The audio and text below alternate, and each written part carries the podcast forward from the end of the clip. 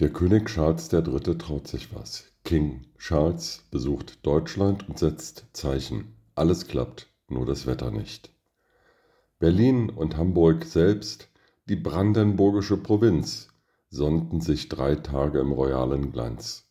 Mit Charme und britischem Humor eroberten Charles und seine Frau Camilla die Herzen der Menschen. Das britische Königspaar nahm für wenige Tage den Stress von den Menschen, obwohl in jeder Rede, jedem Statement, jeder Geste der Bezug zur Realität nicht fehlte. Warmherzig und engagiert ging das Royal Couple auf die Bürger zu, suchte das Gespräch. Alles funktionierte reibungslos, bis auf das Wetter in Brandenburg. Alles nicht ganz.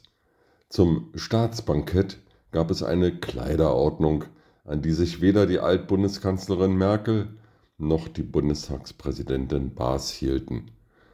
Und der Öffentlichkeit weitgehend unbekannte Vorsitzende der Partei Die Linke, Schirdewan, mokierte sich suffisant über Parlamentarier, die sich über den Besuch des britischen Staatsoberhauptes freuten.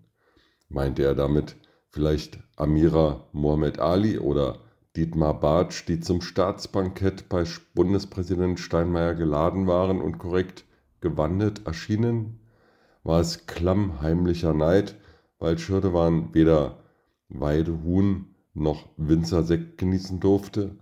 Denn er war nicht eingeladen. Am letzten Tag seines Staatsbesuches zeigte Charles richtigen Mut.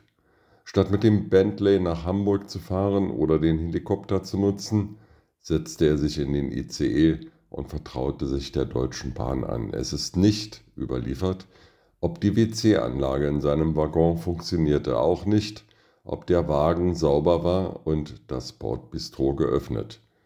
Alles, keine Selbstverständlichkeiten beim Staatskonzern Deutsche Bahn, eher Ausnahmen. Und auch ausnahmsweise kam der Zug einigermaßen pünktlich in Hamburg an. Viele Bürger werden sich verwundert die Augen gerieben haben, als sie diese Woche lasen, dass Bahnchef Lutz sich über einen Gehaltsplus von mehr als 100% freuen darf.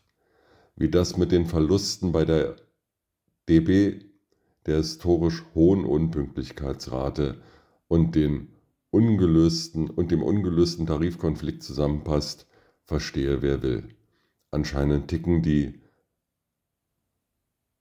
Uhren in Staatsunternehmen anders als in der freien Wirtschaft, wo ein Manager mit dieser Leistungsbilanz längst gefeuert wäre.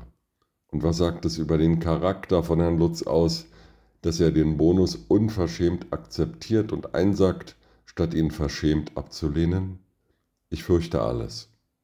Und so wird sich der Bahnchef nicht wundern, wenn ihn Bahnmitarbeiter und Bahnreisende als Bahnraffke bezeichnen werden.